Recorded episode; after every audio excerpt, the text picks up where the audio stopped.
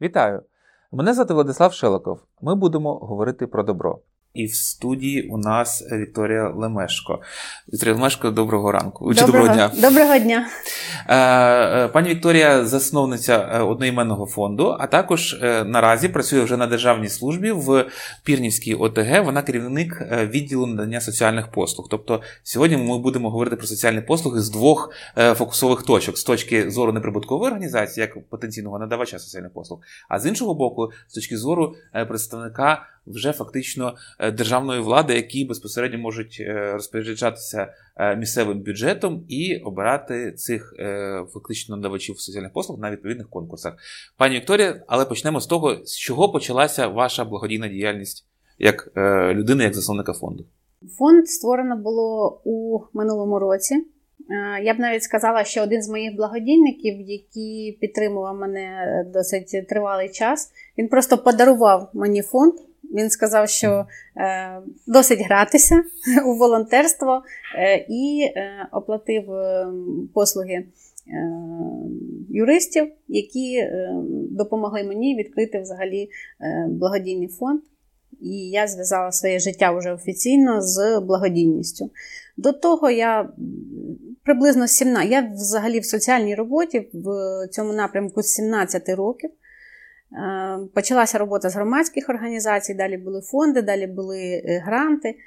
І я е, дякую Богу за те, що я потрапила саме в цю діяльність, тому що вона дуже цікава для мене. І зараз я вже підвела підсумки своєї волонтерської благодійної роботи і стала до лав держслужбовців як організація, яка буде надавати соціальні послуги. Тобто е, тут дві сторони барикад, я би сказала, чи дві співдружності. Зараз я е, займаюся цією справою, насправді дуже цікаво.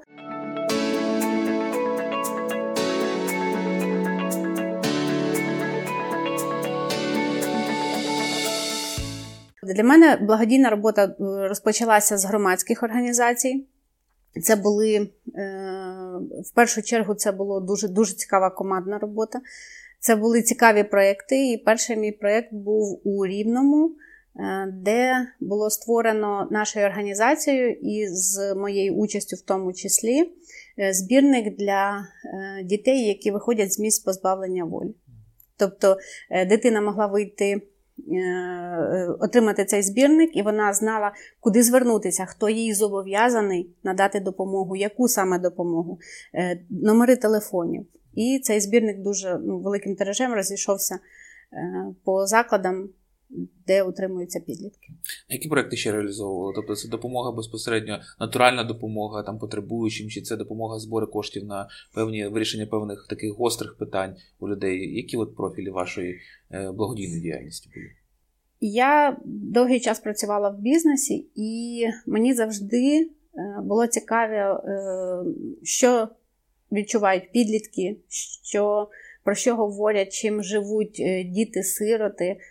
Для мене це тема дітей взагалі така дуже моя тема, дуже улюблена. І коли я працювала в Києві, в мене була рекламна агенція. Я зробила ряд проєктів, серед яких був проєкт Зірки проти дитячої жорстокості. Він називався. Це був проєкт, направлений проти булінгу. Тоді ще там 12 років назад це було. Е, тема ще не так була е, відома в суспільстві, але булінг існував. І е, в зв'язку з тим, що я вчилася в міжнародних благодійних фондів, я знала цю проблему. І до цієї проблеми підключилися до нашої соціальної активності, підключилися дуже багато зірок. Тоді підтримало там і Петро Чорний, і Фреймут підтримала, Влада Літовченка, ну дуже багато Скрябін, ну і так далі. Дуже багато людей, які підтримали. Це було насправді дуже цікавий проєкт. Е, приїжджали зірки в школи, ми збирали повен зал дітей. і зірки розказували, які були ситуації в їх житті. І як виявилося, кожна е, людина, яка досягла певної висоти, вона е, мала проблеми з булінгом. Тобто її цькували, принижували і так далі. І зірки розповідали на власному прикладі, яким чином вони з цим справлялися. І так давали віру цим дітям. Брали під опіку, до речі, дітей. Ну, тобто, ми знали там в школах, які є питання. Е, брали під опіку цих дітей, таку неголосну опіку, так? і розповідали їм про те, як вони з цим справлялися, і допомагали справлятися в певній школі. Це була дуже класна акція. Добре, вона гарно пройшла, і е, за нею були гарні дуже відгуки. Е, наступна акція була по збору донорської крові для онкохворих дітей, тому що там буває, дитина потребує 2-3 переливання е, за короткий час. І ми збирали по всій Україні. Тоді була проведена масштабна акція інформаційна. Наша задача була розказати про це, е, про те, що кожна людина може стати донором. Що вона може підійти в пункт збору крові, здати кров на, наприклад, там потреби таких-то таких-то верст населення. І е, та акція теж пройшла дуже гарно. Нас підтримали партії, нас підтримали е, комерційні організації, некомерційні державні установи. Тобто робили дні донора. Угу. Люди збиралися величезними командами, йшли, здавали кров. Це було дуже круто, воно дуже підняло нам такий настрій взагалі всередині колективу. І е, про яку я ще акцію хотіла б сказати, ще була акція вже пізніше, коли е, я працювала вже як фізична особа-підприємець була зроблена мною акція, називається Діти України. Є така проблема, що в дитячих будинках е, ті діти-сироти, які там перебувають, вони виходять з цього дитячого будинку і не мають про себе жодної згадки. Вони не мають ні фото, ні відео, нічого. І е, наша ініціативна група, я тоді була волонтеркою, е, ми зробили таку виїзну фотосесію. Ми приїжджали в дитячий будинок, соціально-реабілітаційний центр, е, фотографували дітей. Наряжали їх гарно, робили зачіски, робили мейкап. Там був просто цілий фурор. Е, діти були гарно вдягнені, вони були щасливі. Це було видно, тому що я зрозуміла, що а, ми дарували після того, як проходиться фотосесія, ми робимо фотографії і дарували для дітей альбоми де були всі їх друзі, е, можливо, дітки, які в їх, е, бо там сім'ями бувають діти, так? Угу. Ціла сім'я була сфотографована, особисто ця дитинка. І давали такі альбоми. І ці альбоми зараз навіть мені багато хто телефонує з цього дитячого будинку, вони вже стали дорослими, ці дівчата. І хлопці, і вони телефонують і кажуть: ви знаєте, в нас є ваш альбом. Я говорю, це ваш альбом, діточки мої. От, І вони це згадують, це була реально класна акція, і я планую її продовжити.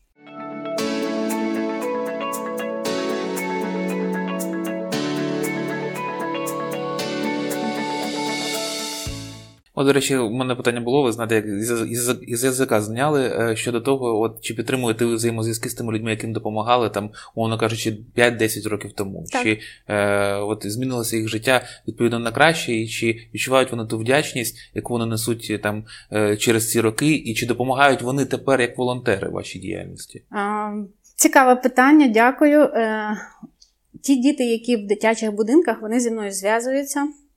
Я намагаюся, вони вже дорослі, вони вже е, дехто вступили до навчальних закладів.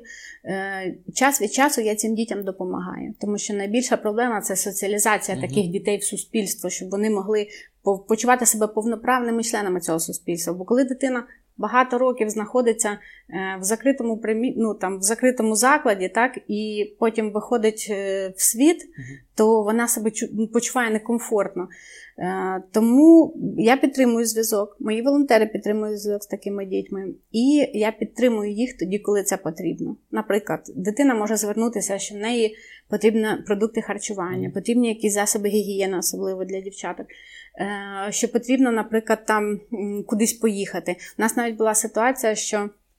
Дитинка, одна одна дівчинка в одному закладі, а її братик, маючи інвалідність в другому закладі.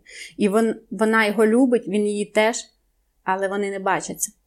І е, територіально вони далеко один від одного.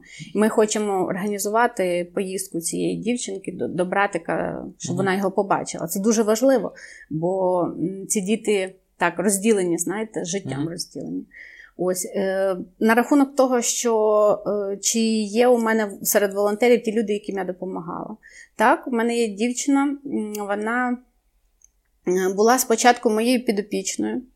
Ми їй допомагали одягом, взуттям, там, продуктами. Е, Дівчинка-сирота.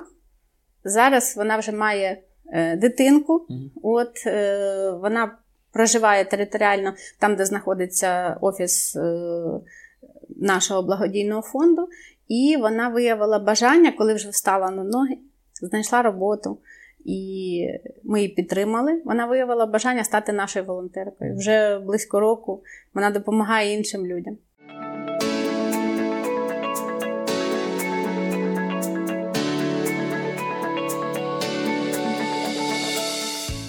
Будь ласка, а от як на вашу думку, чи готові сьогодні українці підтримувати системно благодійні організації? Тому що я розумію, е, благодійники живуть, е, їх організації живуть за рахунок того, що є небайдужі представники бізнесу, але є індивідуальні донори, які там роблять систематичні пожертви або разові пожертви, або можуть долучатися як волонтери. От на вашу думку, наскільки сьогодні українці відгукуються на заклик до благодійництва?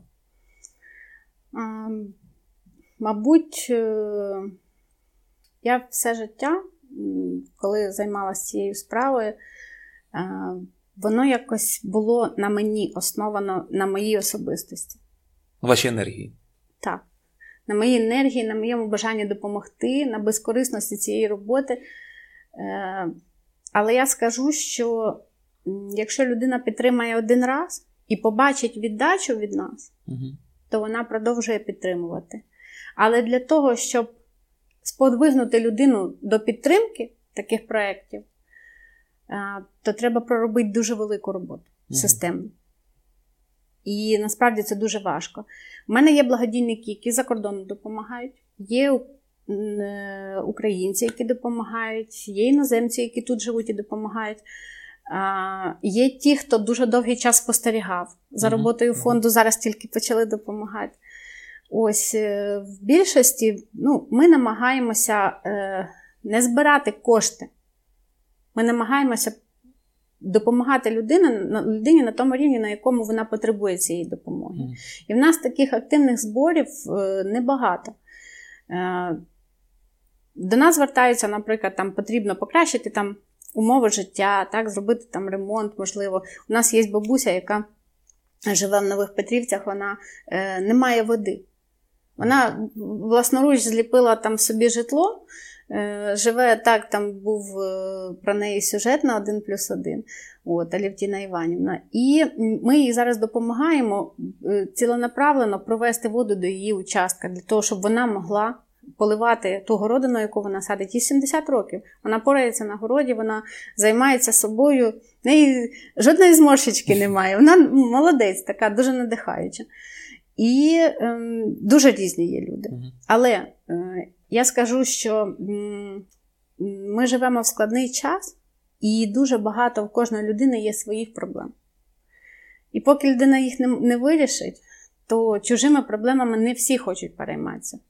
І зазвичай я бачу, що переймаються чужими проблемами ті, хто сам мав біду. Ось. Дуже І вони так, вони розділяють той мінімум, який в них є напополам, трошки забирають собі, а остальне віддають людям.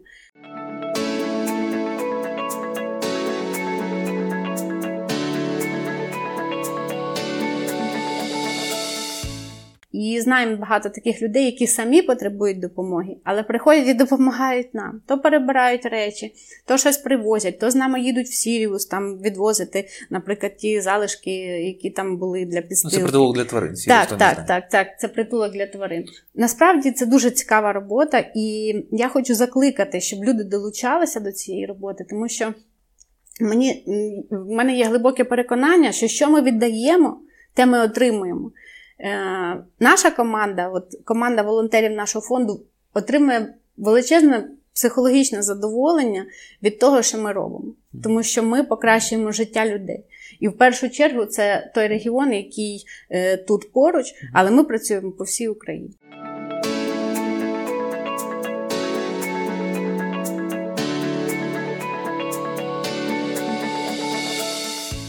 Цікаво, як на ваш погляд, чи відкриті органи державної влади чи місцевого самоврядування до співпраці з благодійними неприбутковими організаціями для того, щоб якось поліпшити оцю соціальну е, сферу конкретної території? Я скажу з власного досвіду роботи з е, державними організаціями. Ніколи ніхто не чинив ніяких перепон. Навпаки, коли я офіційно зверталася з, до організацій і е, говорила, що я можу надати таку-то таку-то допомогу для ваших підопічних, е, мені ну, для мене е, було приємно, що люди відгукувалися. І ми їхали спільно з службою нашої, наприклад, там представники нашого фонду, або тоді, як я була волонтеркою, я їхала, і е, представник організації. Ми, наприклад, розвозили продуктові набори. Таким чином, нами було забезпечено рівень е, декілька областей дітей, які повернулися з інтернатної, з інтернатної системи додому. Тоді батьки були не готові, і ми підтримали їх продуктовими наборами. Це була така велика акція по всій Україні. От е, Вінницька область нам була охоплена, Житомирська, Рівненська, там абсолютно майже ну, всі всі села. Е, ну, Тобто така була велика, колосальна зроблена робота. І що б я ще хотіла сказати, що в органах влади мені пощастило з тим, що працює дуже багато розуміючих правильних людей, які люблять людей, які працюють для людей, задля людей. І вони мені зустрічалися на шляху, і ми з ними співпрацюємо до сьогоднішнього дня. І зараз, коли я стала в лави служби, е, вони мене підтримують, допомагають і кажуть: класно, тепер ви з нами.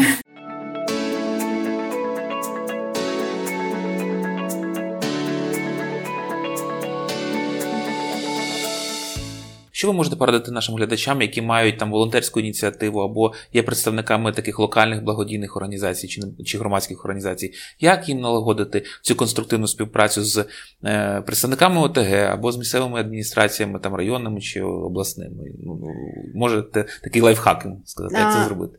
Найперше, що б я хотіла сказати, це ем, ем, спільнота має бачити ваш труд, ваш соціальний труд і ваш внесок в громаду. Угу. Якщо ви хотіли е, подружитися так з службами державними, так, то треба показати, на що ви здатні і що ви можете. Це найголовніше. Після цього е, треба йти з пропозиціями до влади і стукати у всі двері. І однозначно відкриють, однозначно почують. Е, і все, що я можу сказати, це ці дві сторони.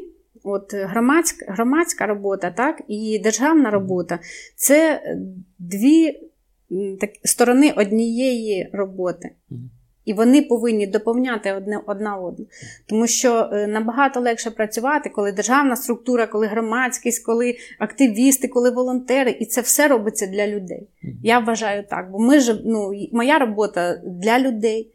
І ми надаємо послуги теж е, для того, щоб людям жилося краще. Тому я вважаю, що тільки об'єднавши зусилля, можна досягнути нормальних результатів, хороших результатів. Ну так як і за кордоном, так як у всіх нормальних розвинених країнах.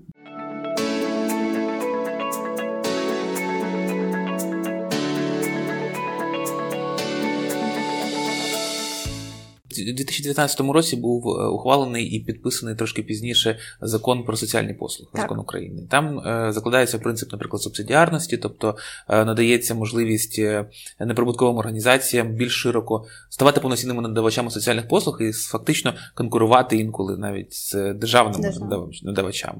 Як ви вважаєте, на ваш погляд, чи готова сьогодні система? В Україні там державних надавачів соціальних послуг е, частину своїх функцій віддавати неприбутковим організаціям, хоч навіть на конкурсній основі. Але чи готові вони до цього, на ваш погляд? Ем, я думаю, що готові. Я думаю, що це, ем, це зараз така нагальна потреба, тому що державні органи. Не можуть забезпечити той весь спектр соціальних послуг, які передбачено. Є, наприклад, служби, в яких там декілька відділень з надання соціальних послуг. Є тільки відділи, де тільки є спеціаліст, і вони не можуть надати ці послуги, а люди цих послуг продовжують потребувати. Тому е, недержавний сектор може зайняти свої позиції і стати повноправним. Е, надавачем послуг так, на певному рівні. Я вважаю, що це прекрасний, е, ну, що це хороший закон, і він допомагає людям отримати все ж таки ту послугу, яку вони потребують. От відносно шляхів фінансування, тому що от ми е, часто, до речі, з колегами вашими в попередніх програмах ми говорили про те, що е, справді ем, Е, соціальна е, ситуація в країні вона все ще перебуває під великим стресом і напругою через те, що бюджет, немає бюджет, коштів е, в бюджетах місцевих достатньо коштів для того, щоб покривати всі потреби всіх пільгових категорій так. населення. Але також і міжнародні донори, також коли заходять, наприклад, з якимись потужними проектами, вони також не можуть покрити всі потреби цих людей. На вашу думку, чи готова сьогодні також місцеві органи влади частину е, бюджетів, е, які передбачені, які е, статті, яких передбачені на соціальні послуги, чи готові вони на конкурсній основі віддавати там неприбутковим організаціям? І як це контролювати? Тому що тут же питання в тому, що як вони звіти по використанню державних коштів і місцевих коштів місцевих бюджетів, це там тільки на звітності треба щонайменше одного бухгалтера тримати. Так. То от як вирішити це питання, на ваш погляд, виключно так? Ви знаєте, я думаю, що громади вже йдуть до того, щоб вирішувати це питання. Зараз така дуже деструктивна якась ситуація виникла в країні, але вона вже йде на покращення. Тобто люди вже намагаються працювати, вже випрацьовують е, певні схеми роботи. так? Е, І я впевнена, от я знаю просто досвід наших е, ОТГ, з якими я співпрацюю, було на сесіях уже винесено питання про те, щоб працювати з надавачами, надавачами соціальних послуг е, недержавного рівня. Mm. Ось. І е, як державному службовцю, у мене теж є розпорядження, де я маю е, знайти таких надавачів соціальних послуг, перевірити їх, і сформувати собі список, з ким я можу працювати, хто може надавати додатково нашим е, підопічним соціальні послуги.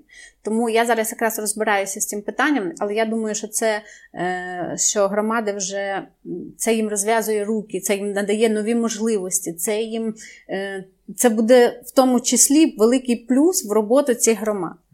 Тому я вважаю, що ем, це можливо, це правильно. А на рахунок того, як їх контролювати, ну, я думаю, найбільшим контролером будуть люди в першу чергу. Самі отримувачі. Так, так, ті люди, які отримують, тому що якщо це ОТГ, ну, це звичайні села, так, об'єднані однією сільською радою, і там є таке сарафанне радіо, яке угу. ніхто не відміняв. Однозначно, якщо людині буде неправильно чи не в повному обсязі надана послуга, то вони про це скажуть. І це просто треба спілкуватися з людьми. А так як це йде з двох сторін, так, наприклад, там державна е, влада і е, громадськість, так, е, недержавні організації, то державна влада теж має е, можливість перевіряти якість надання цих послуг. Угу. Я От, думаю, що це класний буде процес. Оце, оце, до речі, як е, абсолютно європейський шлях, тому що, наприклад, в Європі ви знаєте, що існує там декілька надавачів неприбуткових організацій, як надавачів соціальних послуг, і фактично споживач цих соціальних послуг обирає того оператора, який йому так, який йому найбільше подобається, який йому найбільш його найбільше влаштовує. І, да, і тому, і, до речі, було чимало дискусій відносно того, а взагалі чи можуть, наприклад, е, соціальні зобов'язання держави е, виконувати міжнародні донори там чи якісь ну, міжнародні неприбуткові організації, потужні фонди. То звичайно, що ні, тому що соціальна функція держави це соціальна функція держави, так. І взагалі за конституцією у нас України соціальна держава, перш за все. Да? Так. Тому вона має забезпечити це з бюджету. Але так. от питання фінансування... Життя людини, честь та гідність мають бути захищені. Так, перш за все.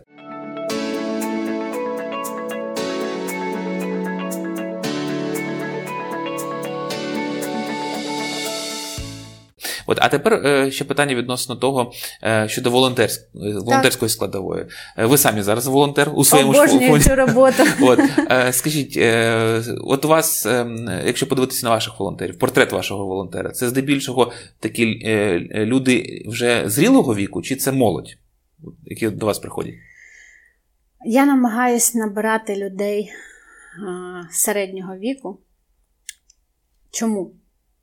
Волонтерство це теж така річ, якою треба вміти займатися. Ми працюємо з душами людей. Тут дуже важливо бути як лік, як лікарю, так не нашкодити. Тому що зазвичай волонтери, які це добрі люди, які мають ініціативу, які хочуть допомогти врятувати світ, тварин, людей і так далі, е, покращити життя. Але це все треба робити в міру правильно. І ви знаєте, я, як ви кажете, лайфхак, е, я зрозуміла одну цікаву річ, що не варто допомагати, якщо тебе про це не просять. Як кажуть, не не насілуй добро. Да? Тобто е, є такий момент, і я це зрозуміла з роками. Бо як тільки там я дізнавалася, що комусь потрібна допомога, знаєте, е, в руки стяг і прибігаєш, і от ми вам допоможемо. А людина каже, а мені не потрібно. І тоді опускаються руки. Тому ми зараз в більшості працюємо з тими людьми, які вже розуміють, що вони хочуть допомоги, що вона їм потрібна. І для таких людей ми надаємо допомогу. Ем, тому волонтерство воно, воно має бути свідомим, воно має бути вистояним. Угу. Щоб це була позиція не місяця, не півроку, не року, щоб це була позиція життя людини.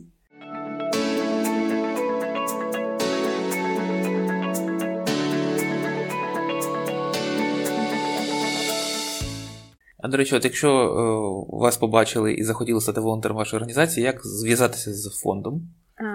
Можна знайти в соціальних мережах фонд Вікторії Лемешко, хештег такий, або є група у Фейсбуці, угу. або я можу залишити у студії вам власний номер телефону і номер телефону директора. Угу. І ми набираємо, звичайно, людей. Нам потрібні розумні думаючі люди, е, які будуть допомагати робити світ краще. Ну, Разом думаю, з нами. Так. Після нашої трансляції в коментарях ми залишимо контакти е, фонду е, Вікторії Лемешко, і ви зможете, якщо ви маєте бажання стати волонтером цього фонду, то ви Або благодійником. Або благодійником, або донором. Е, то ви зможете зв'язатися легко з представниками фонду. Відносно, ем, як ви вважаєте, відносно співпраці з ЗМІ, чи готові сьогодні ЗМІ висвітлювати позитивні історії? Тому що, ви знаєте, зазвичай, як вмикаєш там будь-який телеканал, ну, один з топ-10, да, ти постійно дивишся, там лише негативні новини. Тобто позитивних новин майже немає. Ну там що якась пандочка народилася. Жесть дивитися всім. Так, так. То як ви вважаєте, ем, як почати працювати з медіа таким чином, щоб вони захотіли висвітлювати позитивні історії? Я можу розказати за свій досвід. Абсолютно, тільки на на базі вашого так, досвіду, звичайно. Так, я можу розказати за свій досвід. Е, в зв'язку з тим, що маю журналістську освіту, вищу журналістську освіту, ем, я, в принципі, можу сама робити інформацію про ті заходи, про акції, про людей, з якими ми співпрацюємо. Е, ми це висвітлюємо у наших е, засобах масової інформації, в тому числі ми, я надаю вже готову інформацію, так? І звертаюся до того ЗМІ, яке мене цікавить. Але яким чином я привернула увагу? В першу чергу була створена група е, у Фейсбуці, де я розповідала про ті історії, про тих людей, з якими я контактувала, про потреби, е, про якісь свої переконання розказувала, про волонтерську роботу, як проходять наші будні і так далі. Тобто я багато інформації вносила саме в ці соціальні мережі, е, записувала відео. Ну, я намагалася зробити так, щоб мене почули. І е, в ці групи почали долучатися журналісти, в тому числі і побачили декілька цікавих історій. І коли вони до мене звернулися, в мене було до них прохання, що ця історія висвітлюється так, як вона є. Uh-huh. Тобто без негативу, е- тому що в нас історії зазвичай з гарним закінченням.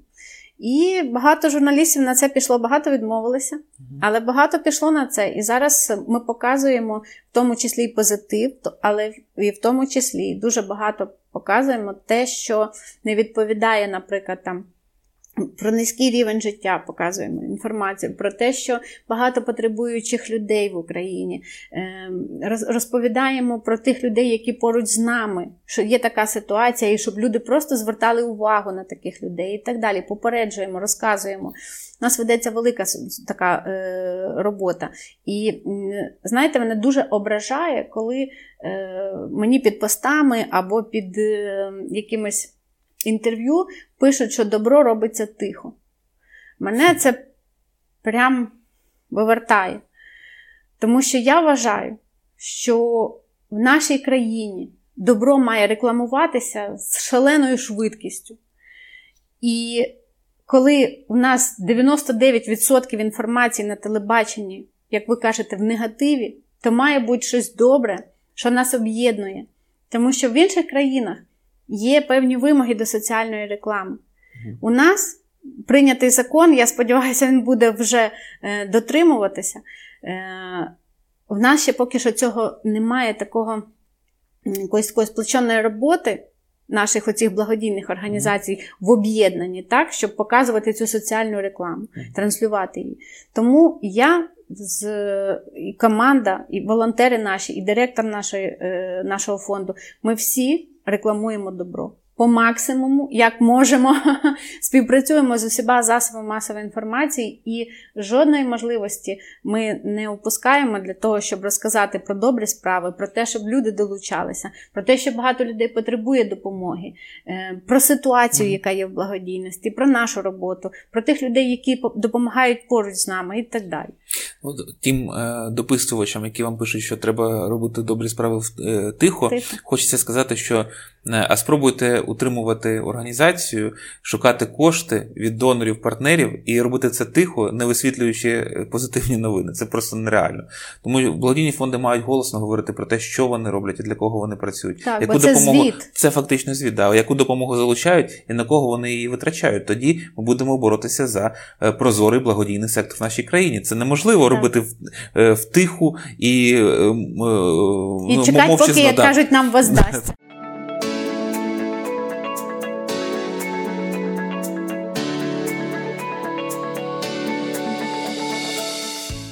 Ну, Давайте спробуємо спланувати майбутнє. От як ви думаєте, е, от е, скажіть вашу оцінку благодійного сектору чи передбачення благодійного сектору України через 10 років? От Що б ви хотіли бачити в благодійності? Ну і ваш прогноз? Я бачу, що зараз благодійність почала розвиватися е, в напрямку якісному. Повідсіювалися десь ті люди, які займалися цим несистемно, так, хаотично. Е, минули вибори. Ті, хто кричав, що вони великі благодійники, перестали бути благодійниками одразу після того, як їх не вибрали. Е, це заспокоїло тих людей, які все життя, так як я, працюють у цьому напрямку, і ми маємо зараз спокій і працюємо нормально, і ніхто нас не зачіпає. Ось. Е, я вважаю, що зараз от в мене є багато прикладів, в Рівному є приклад, в Чернівцях, Черкасах. Люди з великої літери, які займаються цією благодійністю, віддано, класно, прикольно. Е, це гарно, це приємно. Е, я сподіваюся, що я в когорті цих людей. І оця якісна благодійність, вона має перерости кількісно. Тому що кількість благодійних фондів в Україні там величезна. Більш ніж достатньо. Але коли ти працюєш і коли тобі кажуть, що е, дякуємо вам, ви єдині, хто нам допоміг, бо ми зверталися багато куди. Оце тебе надихає. Ти розумієш, що е, серед багатьох непрацюючих ти стоїш на якійсь сходинці, і тебе чують, тебе бачать і тебе цінують. Це дуже важливо. Я б хотіла сказати за е, такий приклад благодійності, який надихає особисто мене. Так? У мене є Мар'яна Рева, вона в Рівному, е, вона займається онкохворими дітками, в тому числі. Е, це, це той напрямок, яким я не займаюся, але який мені дуже подобається. Я просто не можу цим займатися, бо я, в мене буде повне вигорання. Це така складна дуже робота. Мені дуже подобається Марта Левченко. Це просто хвала цій людині. Вона зробила таку величезну систему. Я горжусь, що в Україні є такі люди, які звучать на весь світ своєю доброю струною, і яких весь світ бачить. І е, мені дуже подобається робота військового капелана Лариси Когут. Вона, Ми співпрацюємо нашими фондами, е, і вона теж показує свій приклад, як можна служити людям. Вона їде на війну, вона розповідає е, про добрі справи, про Бога. Вона співає для цих хлопців, вона з ними спілкується, це дуже важливо. Вона передає інформацію до батьків, спілкується з жінками цих е, воїнів, відвідує дітей у сірій зоні, ми допомагаємо. Ось є такі приклади, розумієте? І мені подобається бути з ними от, плече до плеча. Ну, Я впевнений, що з такою компанією да. майбутнє сучасне і е, перспективне майбутнє української благодійності гарантоване.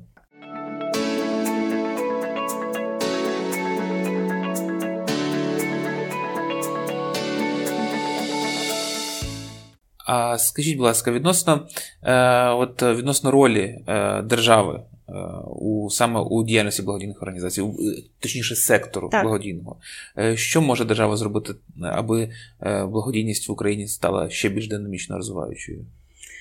Я вважаю, найперше, це потрібно забезпечити нам обмін досвідом угу. з іншими державами, дати можливість нашим благодійникам через е, державні можливості обмінятися досвідом з державними службами в інших mm-hmm. країнах. Це найперше, чого б я хотіла. Е, друге, яким чином допомогти може держава, це відкрити кордони для е, надання послуг, то, що зроблено, так? відкрити кордон для надання послуг громадськими організаціями. Третє, що може держава зробити, підтримати фінансово ці організації. Я сподіваюся, ми до цього ще дійдемо, і це буде одним з ключових моментів. Тому що ну, 20%, які може громадська організація або благодійна організація тратити на е, свої витрати, це просто такі малі кошти, що. Через те в ці організації не йдуть топ-менеджери, uh-huh. через це е, в нас немає там відповідного персоналу, який працює і так далі. Тому що в нас я працюю без зарплати, в нас в фонді всі працюють без зарплати.